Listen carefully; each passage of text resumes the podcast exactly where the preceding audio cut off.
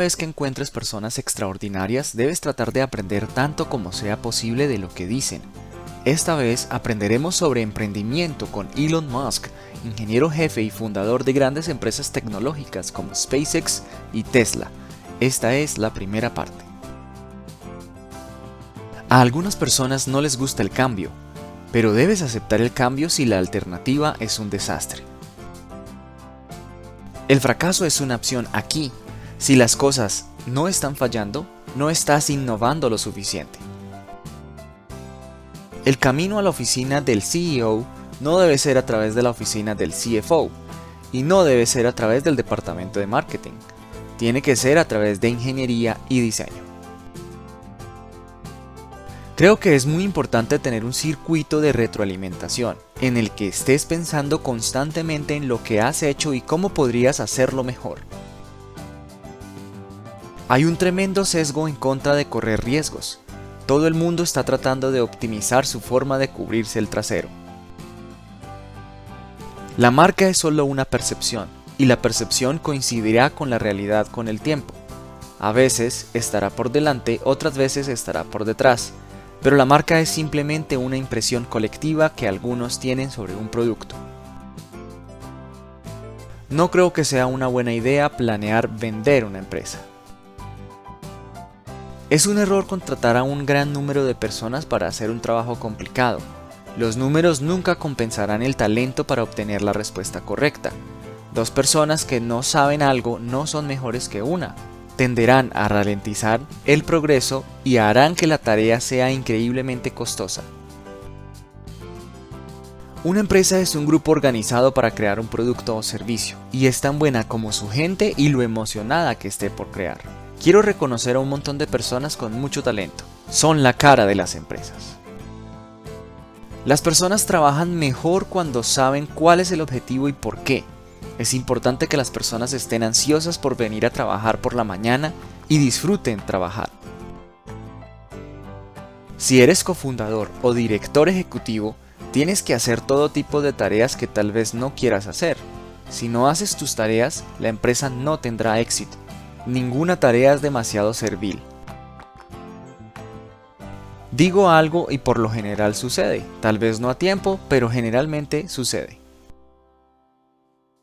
Creo que hay mucho potencial si tienes un producto atractivo y la gente está dispuesta a pagar más por eso.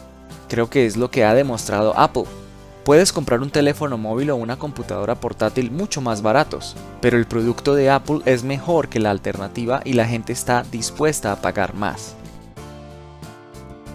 No paso mi tiempo pontificando sobre cosas de alto concepto, paso mi tiempo resolviendo problemas de ingeniería y fabricación. Siempre invierto mi propio dinero en las empresas que creo. No creo en usar el dinero de otras personas, no creo que eso sea correcto. No voy a pedir a otras personas que inviertan en algo si no estoy preparado para hacerlo yo mismo. Mi mayor error probablemente sea darle demasiada importancia al talento de alguien y no a la personalidad de alguien. Creo que importa si alguien tiene un buen corazón. No creo empresas por crear empresas, sino para hacer las cosas. No creo en el proceso. De hecho, cuando entrevisto a un empleado potencial y él o ella dice que todo se trata del proceso, lo veo como una mala señal. El problema es que en muchas grandes empresas el proceso se convierte en un sustituto del pensamiento. Te animan a comportarte como un pequeño engranaje en una máquina compleja, francamente te permite mantener a personas que no son tan inteligentes, que no son tan creativas. Comenzar y hacer crecer un negocio se trata tanto de la innovación, el impulso y la determinación de las personas detrás, como del producto que venden. Realmente hay dos cosas que deben ocurrir para que una nueva tecnología sea asequible para el mercado masivo. Una es que necesita economías de escala, la otra es que se necesita iterar en el diseño, algunas versiones. El talento es extremadamente importante, es como un equipo deportivo. El equipo que tiene el mejor jugador individual a menudo gana, pero luego hay un multiplicador de cómo esos jugadores trabajan juntos y la estrategia que emplean. Trabaja como un demonio, quiero decir, solo tienes que dedicar de 80 a 100 horas a la semana todas las semanas. Esto mejora las probabilidades de éxito. Si otras personas están dedicando 40 horas a la semana y tú estás dedicando 100 horas a la semana, incluso si estás haciendo lo mismo, sabes que lograrás en 4 meses lo que les llevará a ellos un año lograrlo.